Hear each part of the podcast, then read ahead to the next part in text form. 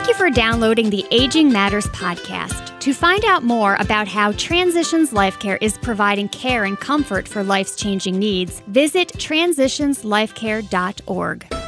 This is Aging Matters, care and comfort that surrounds you on News Radio 680 WPTF. 60 minutes devoted to giving you all the information you need when caring for a loved one. With Nicole Claggett and Jason Kong. Welcome to Aging Matters, care and comfort that surrounds you, a service of Transitions Life Care. It's your life, your care here on News Radio 680 WPTF.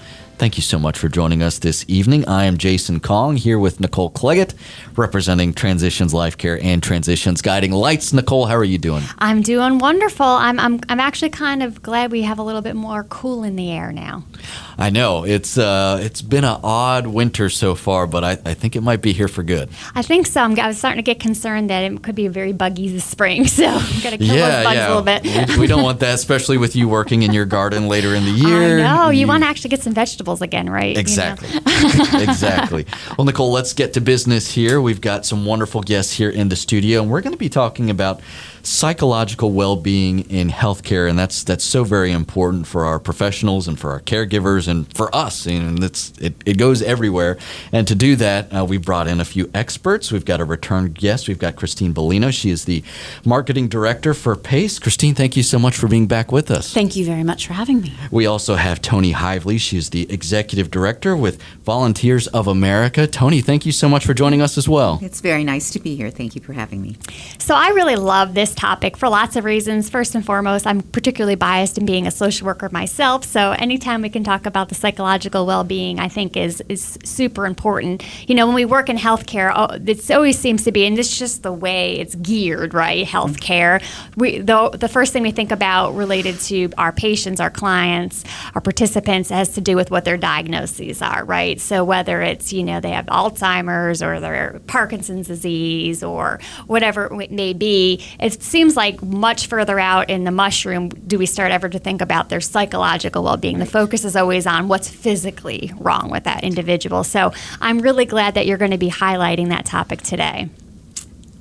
Thank you so much for having us. It is um, a huge, huge issue, um, and that's one of the great things about PACE is that we are able to look at the individual as a whole and Mm-hmm. not just the diagnoses. So past the diagnoses, their environment, what they eat, you know, their family dynamics, things like that. Right. So you're saying the word PACE, and so PACE can mean a lot of different things to people that are listening. But it, could you explain exactly what PACE is? Yes, PACE is a program for all inclusive care for the elderly. Okay.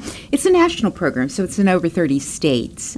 We're with Senior Community Care in North Carolina, which is the Volunteers of America organization, and we provide the all inclusive care, whether that's medical, social, transportation, to all the different medical appointments or any address any social needs they have. Um, so we're really looking at the well being totally of that individual. People that want to stay in place in their home as they age. Right, so it's really wrapping your arms around that uh, individual and looking at all sort of the spheres of what makes up and what's important. So Absolutely. that, that that family well-being, as you were saying, you know, the activities, the transportation, all of those pieces really Right. come into play. So I really, really do love that program, and I want to say I want to commend both of you. I know that's a very, very hard program to run and to manage, and it can be very stressful, right? I mm-hmm. mean, you have a bucket of money to do everything for all these individuals. So those people who work in PACE programs, I greatly appreciate. I saw them while growing up in healthcare in New York State, and I always Yes. remembered that they were a very big struggle, so important, but really trying to figure out how to make that work. So thank you for what you do. It's Oh, well, thank important. you. It's um, hard trying to keep all the balls in the air. but Yes. It's very rewarding. It's very rewarding. My, my thing about the balls is often you just have to remember which ones are glass and which ones are Right. rubber, right? Right. so That is a the great rubber way ones can bounce, putting it. but the Right. glass ones, we can't drop that one at all. So- exactly, exactly. So let's talk a little bit about that psychological well being. I mean, we often talk about on this show various different aspects of caring for an older adult. And one thing that we often talk about is primarily is isolation, right? I mean, when an individual who wants to remain in their home, as most people do, most people want to age in place, and your program helps allow people to do that. Um, a lot of times they are home alone and they have no interaction with anyone. And frankly, the way society seems to be changing, you don't even really necessarily have that sort of neighborly feeling nowadays. People don't really even check in on each other because Right. everybody wants their privacy. That's correct. Or you don't have your grown children living next door Yes. to you, or even much less in your town. exactly. You know, I used to have a medical director that said 20% of what we do is medical and the other 80% is social. Mm-hmm. And I think it is, it, it does impact our ability to take care of someone medically if they're depressed or lonely or isolated or they can't get out to meet other folks or they might not have gr- groceries in the house. Mm-hmm. Or sometimes our folks come and visit us in the center, and then you know we have them come back routinely, and they might say, "I'm not going to talk to anybody again or see anyone until I come back to the center on Thursday." Right. So we have to remember there are people out there that are living in isolation, and that does have a big impact on your ability to take care of yourself and how you feel. So one of the great components about the PACE programs that I absolutely love, and I, I, I'm biased to this because I used to run a number of adult daycare centers myself, is that adult day component.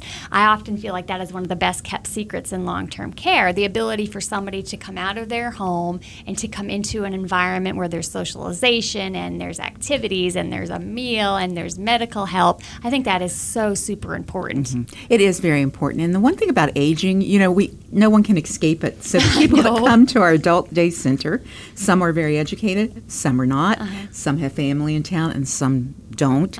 But the interesting point is we have folks that say, "No, I don't think I'll take part in the day center. That's not me. I'm not a." Mm-hmm. But you know, once they come, they get in that routine. It's a purpose, getting up and getting dressed and getting out and interacting with others, and they really do enjoy it. And we find that it's a very important piece of what we do. And they do start a whole new network between friends and their drivers and their CNAs. They absolutely, you know, it's it's a completely new experience for them and a positive has a positive impact on their health.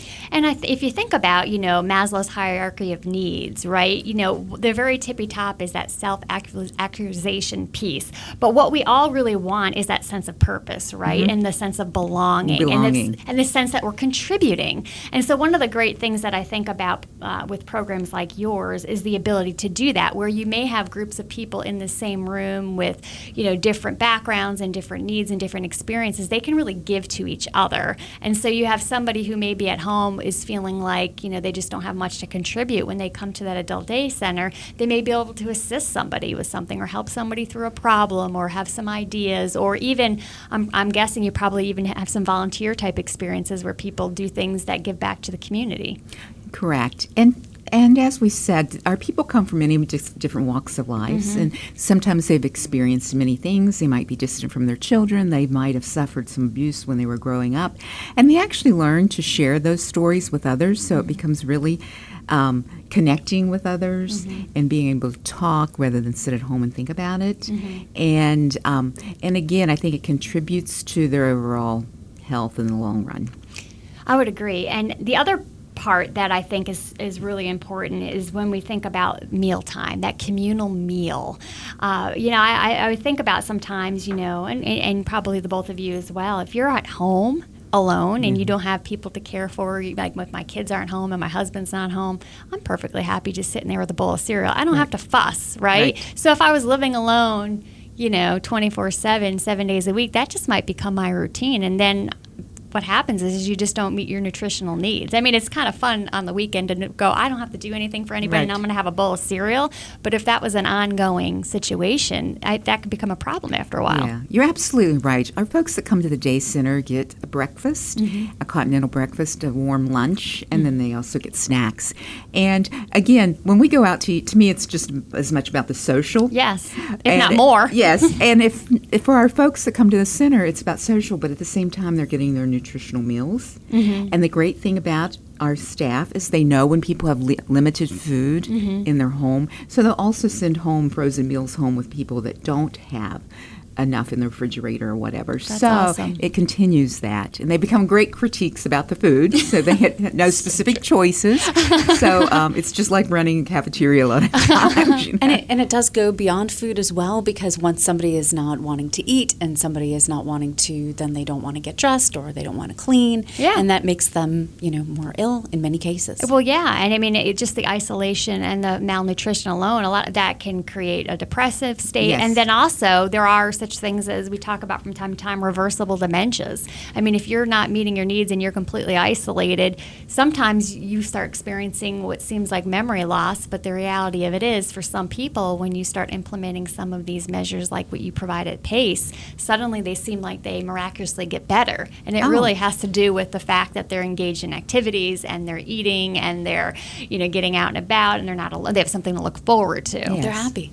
Right. and we see a lot of times when people first start coming to the center and then we see them six months later, we don't hardly recognize Yes, them. when you They compare start putting- photos and things. Yes, they start putting a little makeup on, fixing Yep. their hair. They're not being resistive to taking a shower Mm-hmm. or bath to get ready for the day.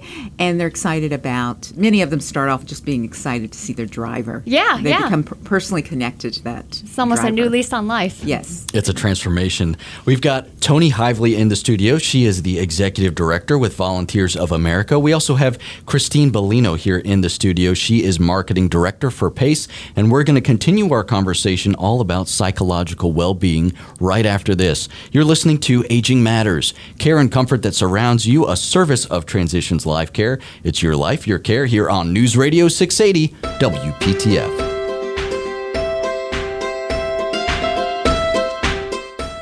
This is Aging Matters, care and comfort that surrounds you on News Radio 680 WPTF. Joined by Nicole Claggett from Transitions Guiding Lights. Here's your host, Jason Kong. You're listening to Aging Matters, care and comfort that surrounds you, a service of Transitions Life Care. It's your life, your care here on News Radio 680 WPTF. Jason Kong here with Nicole Claggett. We have two wonderful guests here in the studio. We have Christine Bellino. She is the marketing director for PACE.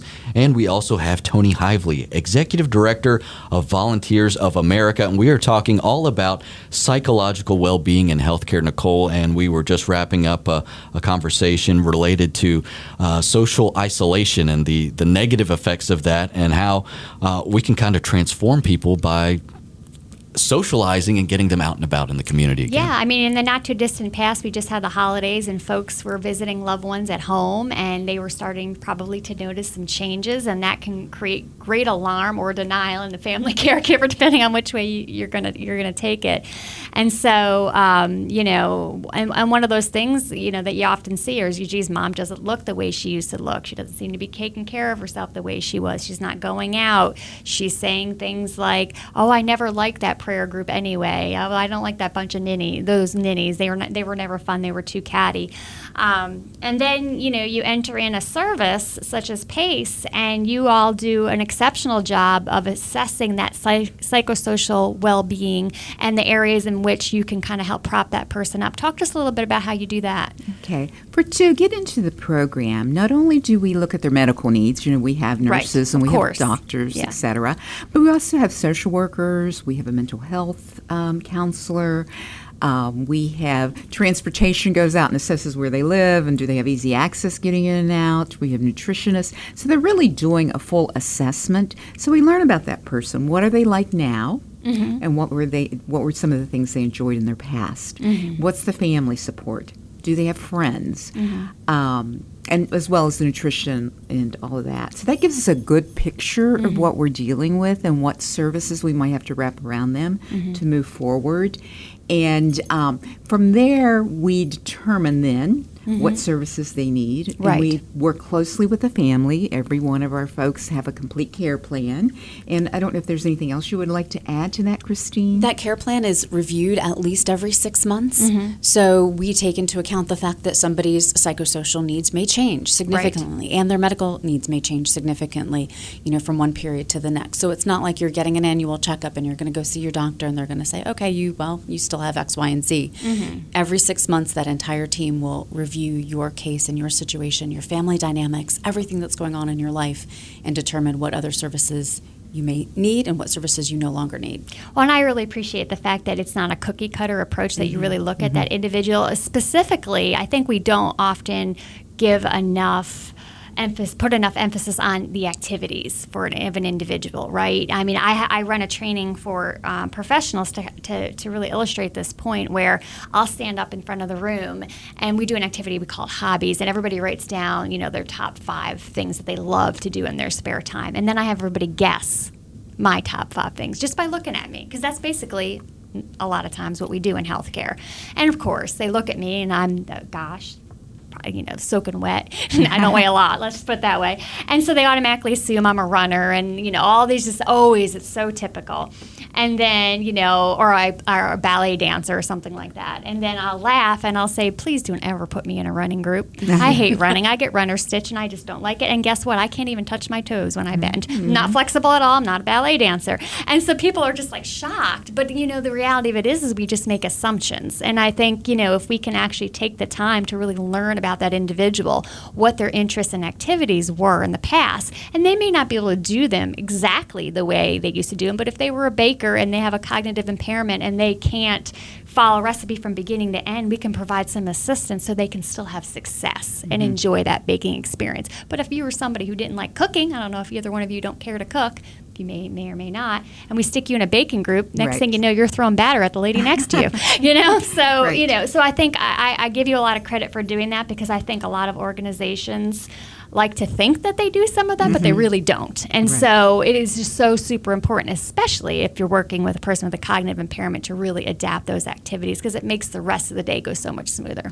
Right. We have a group that's called Cooking Matters, which is wonderful because Uh-huh. it teaches people how to cook healthy. Yep. And it's funny when we assess people where they want in the group. Some people are like, "Ah, that's beyond me. My kids are grown up. I'm not Yeah. cooking anymore." Yep, and then yep, others yep. are very interested. And then we have more men that want to join the group now Uh-huh. because they're cooking. That's awesome. So it's true. It's really important to look at the individual. Definitely, definitely. Definitely. So let's talk a little bit about PACE specifically. First of all, we talked a little bit about what it was, but what types of services are included and how is it paid for? Right. We have um, 11 disciplines that will assess and work with someone along the way. Okay. And we are a capitated program, which means the state and the federal government give us a set amount of money for each participant.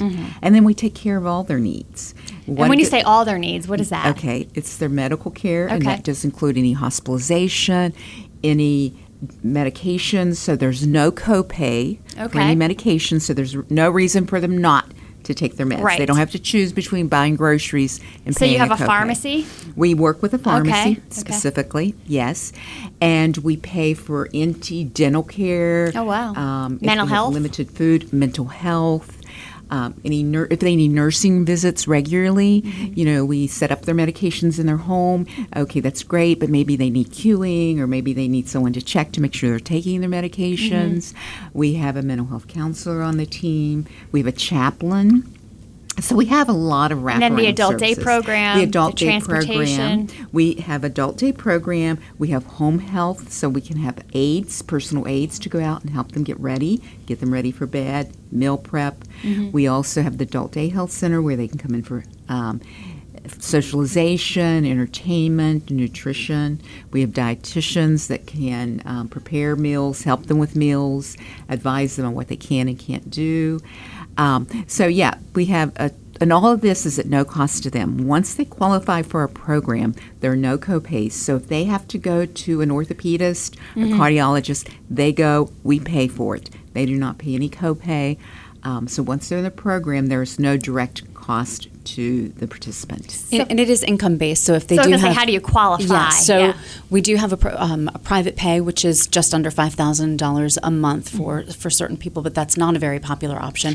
Most of the people are on Medicare and Medicaid. So more dually than ninety percent eligible? dually Okay. eligible. And if they make more than at this time, as of tonight, if they make more than thousand forty one dollars a month, say they make thousand forty two dollars a month, they would have a monthly copay of a dollar a month. So it's their income minus thousand forty one. And if they're making less than thousand forty one a month, then they have zero copay. Nothing else is there is no copay monthly um, copay for anything.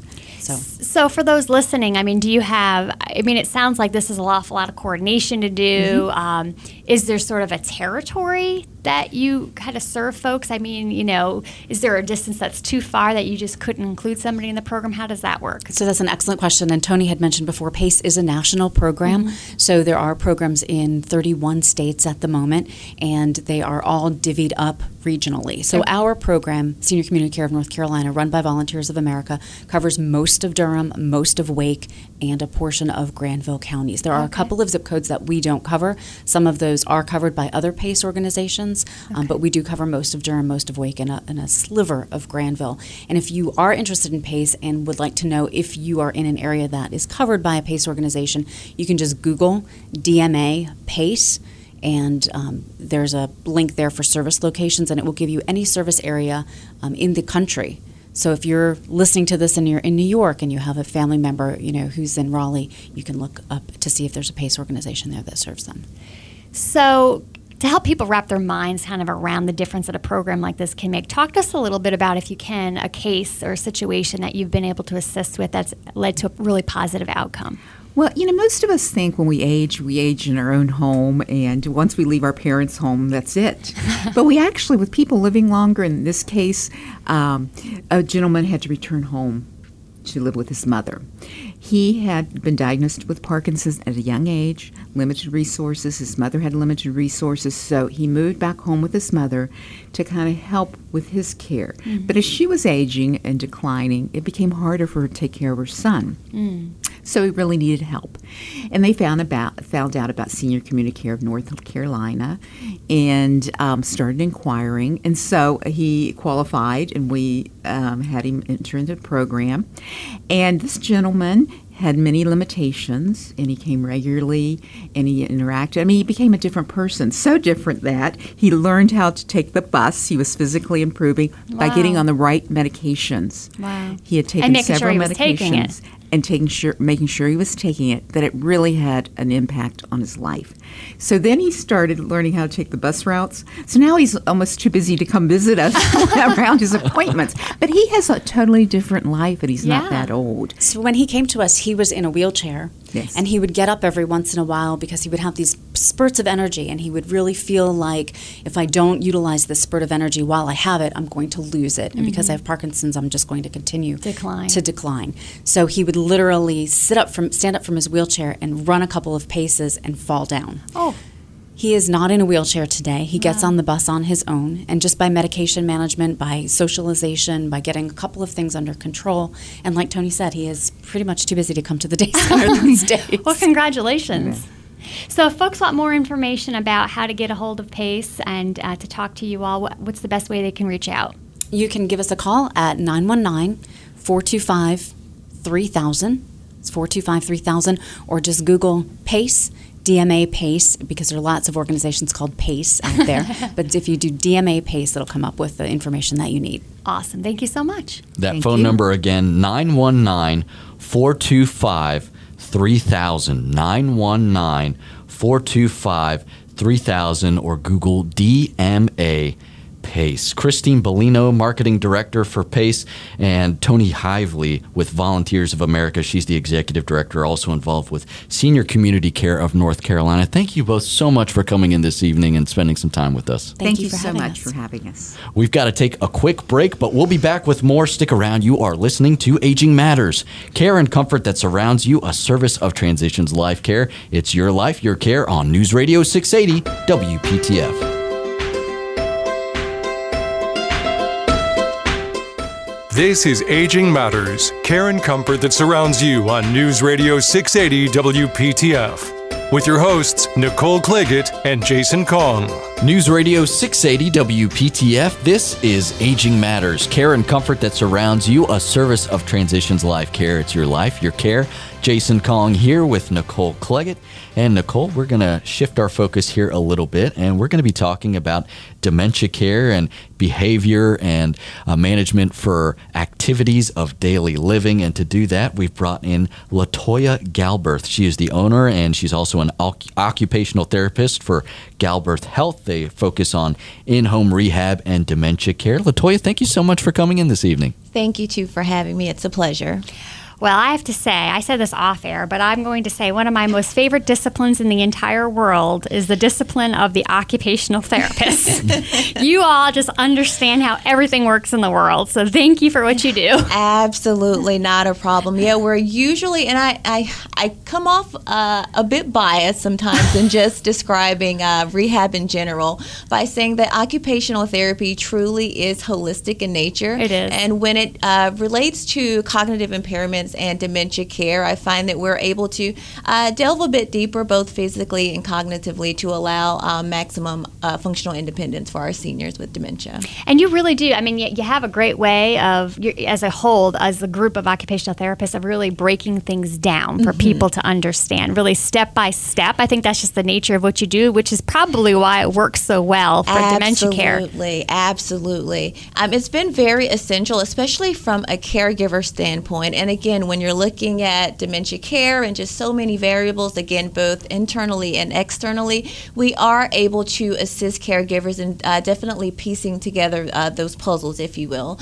um, because it's a lot. And I've met a lot of caregivers who um, just kind of note how draining it is, um, again, from a physical standpoint in terms of ADL care. And I often say, um, sometimes I feel as though my uh, home office should be in a bathroom just because I spend so much of my time there. Um, but again, any way that we can help alleviate some of that caregiver burden, because believe it or not, and uh, many of you are probably uh, fairly familiar um, with bathing and dressing and grooming as it relates to the senior with cognitive impairment. It's not. Um, always a great time, and sometimes it can be uh, quite a challenge. So, just being able to go in there and again, just sort of um, find out what some of those triggers are and again alleviate some of those burdens for caregivers and staff is uh, usually um, the ultimate goal So one of the biggest pain points for family caregivers, and oftentimes is one of those things where it's the straw that breaks the camel's back, and it's when that family member decides we I can't do this anymore. I either need to bring an outside help or I have to place them. Has to do with the battles over bathing. Absolutely Where does that come from? oh my goodness where does it not sometimes is what i say I mean, I guess if you think about it, I don't really want somebody bathing me either. Absolutely. So if you think about that, right from there. No, and just putting things in perspective. And a lot of times when I'm, um, again, just completing trainings, especially with families and caregivers, I'll say, you know, just sort of think about your own shower experience. And imagine if, you know, you went home tonight and um, you had someone just turn off the lights or place all of your ADL items in disarray um, and just cause that disorientation and that confusion for you and say, all right, you've got 10 minutes to shower. We're going to decrease the temperature. And again, these are things that we need to take into consideration from an internal standpoint that makes it very challenging and very uncomfortable for that senior with dementia care. So a lot of it stems from there and just trying to find ways, again, to pinpoint or identify those triggers and just trying to listen in. And I usually, uh, try to get caregivers um, instead of finding a way out i say find a way in which is trying to insert yourself into their reality. Um, what they're thinking or what their uh, thought processing may be at that time. And for me and i know it sounds a bit weird, but whenever I'm completing an evaluation or an assessment, I usually um, just sort of uh, imagine myself taking a casual stroll through the mind of that particular senior with cognitive impairment. Um, and I'm not a neurologist by any stretch of the imagination, but I am quite familiar with uh, different parts of the brain and how they function and how those impairments may translate into ADA ADL care and impairments or behaviors, if you will. Um, so again, there may be um, impairments in areas of sequencing or lack of inhib- inhibition um, or safety awareness. So again, just trying to insert yourself again in the mind and the body of that particular senior and understand where they're coming from and why they may be afraid or where again that source of pain or discomfort may be coming from during that particular process. And I think part of one of the issues that we have um, is that we are instilling on that person, that mm-hmm. older adult, what we think has to be done. Absolutely. Right? You know, and, and really, what did that older person do in the last 24 hours to make them that dirty that you have to stick them in a shower that they really don't want to do? I mean, it's one thing. I Yeah. understand if they were so incontinent that Yeah. it was, you know, that's one thing. Yes. But it's not even my six year old that was rolling around in the mud like a little piggy last night. Right? And so it's kind of one of those situations where because we feel like we have to take a shower every day, which reality is probably we really don't either. But that's Absolutely. that's, that's for another whole show. Um, you know, why do we why do we put that on that Right. person? And maybe they were not always a shower person. Maybe they were a bath person. Maybe they were a, what they used to call it. I mean, I used to my grandmother. She you would never think she was a dirty woman, but she would take you know bird baths. Yeah, you know yeah. she called them bird baths, and it was not like this whole immersive Yes, shower situation. Yes, and that's what they're most accustomed to. Mm-hmm. And a lot of it is just trying to tap into their context, getting a little bit more uh, familial history from families, caregivers alike, again, just to kind of see what that bathing process was like for them years and years ago. Because generally, that's what they're reverting back to Right. is what bathing was like 20, 30 years ago. If not more. And not last week. Exactly. Yeah, exactly. So again, um, having us uh, have the opportunity to come in and modify their environment or their context according to what's most comfortable for them and what they are accustomed to. Um, and again, as you spoke to, um, just our need to sort of uh, get things done and check our checklist off, especially again as staff and caregivers. And I totally understand. Um, definitely depending on the community that you're operating in. You know, there I've heard you know many frustrations from staff and saying, "Well, I've got to shower so and so, and you know, Mr. So and so before 12, and it's 11:15, and Right. It's they're kind of already creating the perfect recipe for a disaster because now they're rushing and they're not paying attention to their context or environment. So obviously, this is going to be more of a burden to you, um, and definitely more of an unpleasant experience for them. So I, I know it sounds a bit counterintuitive, but sometimes just slowing down will help speed the process Yes, up. yes. Um, so again, you don't want this particular um, resident or senior working against you, but if you're able again to just again pinpoint some of those triggers, and again that's where we're able to to come in. And I always say um, I'm always recruiting others to help me in becoming the Sherlock Holmes of dementia care, um, and just trying to find those areas um, of improvement. Um, again, because we can make it a, a way more enjoyable experience for ourselves as well as, as well as our seniors. So if I was a family member at home right Mm-hmm. now listening, and I'm really just starting to, to to find some frustration points with the bathing and the sh- and in the toileting and all of that. Yes. What are I I know it's not a one size fits all, but Yeah. what are some of the sort of common culprits to create this situation?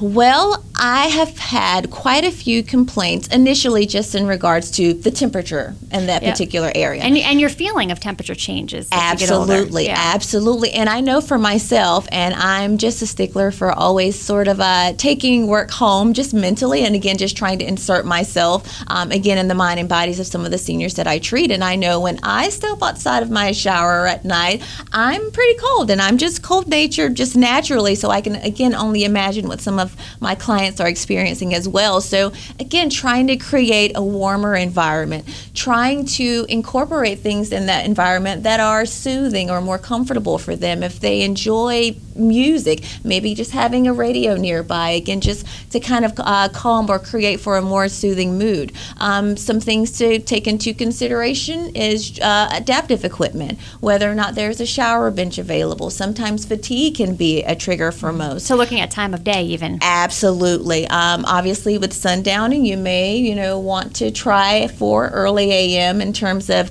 um, getting those ADLs going, um, at least in terms of completion for the remainder of the day, because obviously, as the day progresses, they are more prone to disorientation and confusion, and sometimes agitation. Again, just kind of contingent on what some of those triggers are. Um, so again, just setting up the environment as best you can, and it's not going to be foolproof 100% of the time. But I always say I would rather us have a routine or a strategy that works 75% of the time versus two or three percent of the time. Um, so consistency is key, and again, it definitely involves some some homework on our end.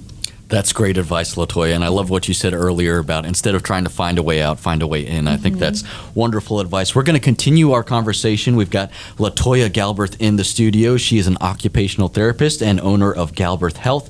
And we're going to continue our conversation all about behavioral and activities of daily living management for those who are experiencing dementia or involved with dementia care. We'll be back right after this. You're listening to Aging Matters, care and comfort that surrounds you, a service of Transitions Life Care. It's your life, your care on News Radio 680 WPTF. This is Aging Matters, care and comfort that surrounds you on News Radio 680 WPTF. 60 minutes devoted to giving you all the information you need when caring for a loved one.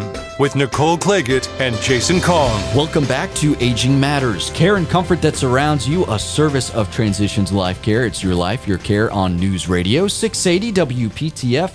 I'm Jason Kong here with Nicole Claggett, and our guest in the studio is Latoya Galberth. She is an occupational therapist and also owner of Galberth Health, and they focus on in home rehab and dementia care, which makes her a great expert to talk about our topic here tonight, and that is uh, behavioral and activity of daily living management for those with uh, dementia or in, involved in dementia care. And Nicole, I, I know we want to get to some tips here and some strategies for those who may be in a scenario like this. Yeah, I think that's super important. I love some of the insight that's already been provided about some of those bathing battles. But what are some other tips and strategies that can be implemented by that family caregiver listening today that is really just struggling with? Continuing to provide that ongoing care because we off we know that this is a marathon it's not a sprint so kind Absolutely. of what are some things that we can do to try to improve our days Absolutely. And I know that you guys had uh, Teepa Snow Yes. on a few months ago. Excellent, excellent expert in this area, by the way. So I don't want to sound too redundant to your more loyal listeners. Um, but essentially, it is all in the approach. Um, and that's something, again, that. Uh, we have to take into consideration in terms of perspective. So, my approach, for example, with my 15 month old is different from my approach with senior care professionals, let's say at a networking event, which is different from my approach with my husband, which is different from my approach with a stranger in the grocery store. So, essentially, what we're doing is trying to find uh, the best or the most effective way to communicate uh, to the other person to have them understand where we're coming from and then have that reciprocated. So, that essentially is the same process for our seniors, especially again those with cognitive impairments. So, again, not obviously talking to them as if they were a child, but trying to understand what it is that they're trying to communicate to you. And again, this involves some digging and it will definitely involve some trial and error. So, again, just kind of taking note, especially as it relates to behavior. So, what may be a potential trigger prior to this behavior? For instance, I had a lady that we were working on, um, again, ADLs, specifically toileting, and she would complete every other transfer perfectly, 100% accuracy um, in a lot of those transfers, whether it was in and out of bed, in and out of the, the dining room chair, in the living room. But when it came to sitting on the actual commode, uh, that's where we again started to, to sense a little bit of resistance. Um, and she would essentially kind of go down and place her rear down and say, Whoop, nope, that's not going to happen. So essentially, again. did she need a rugged toilet seat Yeah. a and soft cozy one there you go. And we My actually, grandma had one of those. But for this particular client, it did the trick. And we were able to, um, and the daughter was completely on board in purchasing uh, a toilet seat Yeah, warmer yeah, in yeah, a yeah. sense. and just like that, issue eliminated. So, I mean, imagine what uh, transpired in this case in terms of incontinence. So Yeah. now she's at an increased risk of UTIs because Right. staff's not able to get her to the bathroom and able to utilize Mm-hmm. it on a consistent basis. And obviously, with UTIs, you'll see an exacerbation in negative behaviors, and then that cycle just goes on and on and on. So, again, just trying to pinpoint, um, again, as best you can. And again, inserting or having other uh, professionals, especially in this particular arena, whether it's healthcare or just senior care with a specialization in dementia care, just kind of come in and help with that assessment is key as well. So I think too, Mm-hmm. you know, really when you're going back in time with that individual, when you, when they're talking about memories and maybe t- talking to you as if you were their mom versus Yes. their daughter, that can kind of give you an idea of a sense of where they are in time and space. Absolutely. And so, you know, to the I'm poking fun at the kind of fluffy toilet seat that Yeah. my grandmother had. Yeah. But you know, the reality of it was is she was talking about things back in the day. Yeah. That's why that kind of came to my mind. It was like, well, then that was the kind of the seat that people used back in the Yeah. day, and that's probably what she's expecting her bottom to hit, exactly. and it's not. And so, so, yeah, I mean, you do kind of have to do be like that Sherlock Yeah, Holmes. yeah. I think another thing that we need to all be very aware of as professionals as well and family caregivers. Mm-hmm. Of as a person continues to progress with dementia, Mm-hmm. the nonverbal communication already is a huge percentage of communication in general, whether or not you have a cognitive impairment, but when you do, they're really relying on that. So if you are looking hurried or angry or rushed Yes. or irritated, whatever it may be, they're Yes. picking up on those vibes. Even though if, even though you may have like this little fake smile on Yeah. and be talking in a sing-songy tone, Yes.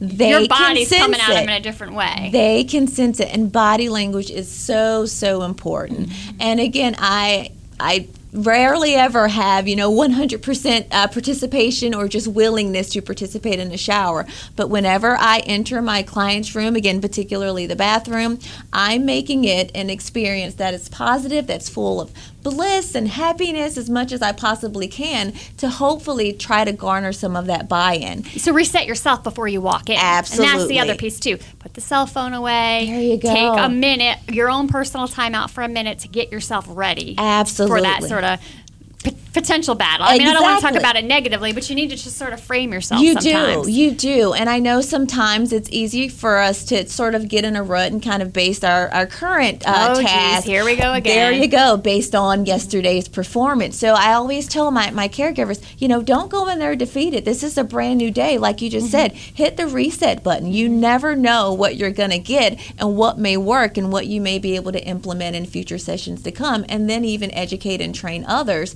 who may be experiencing the same um, difficulty or challenges throughout other parts of the day. So very, very important. And humor. Don't be afraid to use humor. Oh goodness, that I mean- that's my end. Yes, yes, yes. I mean, people sometimes feel funny in a more of an intimate setting Yes. of a shower to use humor, but so, there are some funny things that are Yes. going on, and if you have that rapport, it can really just make It- everybody feel more comfortable. It makes a world, a world of difference. And nine times out of ten, I'm always telling uh, my seniors and their families, "Well, this is my second or third or fourth shower for the day," because Yeah. usually um, it's it's pretty intimate and intense. But again, I try to make for the best experience possible for every party involved. exactly. Absolutely. Exactly.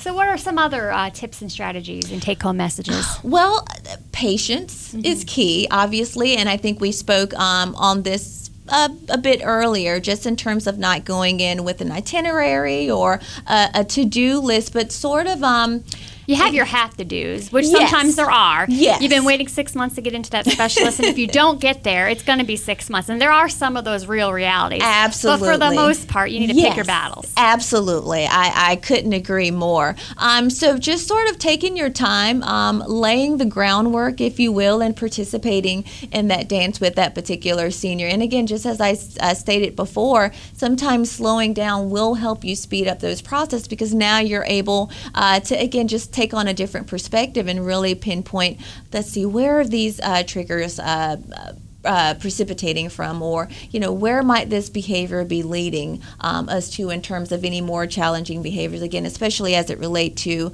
um, ADL care. So again, just uh, patience is key, and I know you know time isn't always on our side, um, but even just having again that rapport, I think will sort of expedite it as well, um, and just having them know that you're not there to do something to them, but with them. With That this exactly. is they have know, some control. You have to give. absolutely You can't take it all away. absolutely.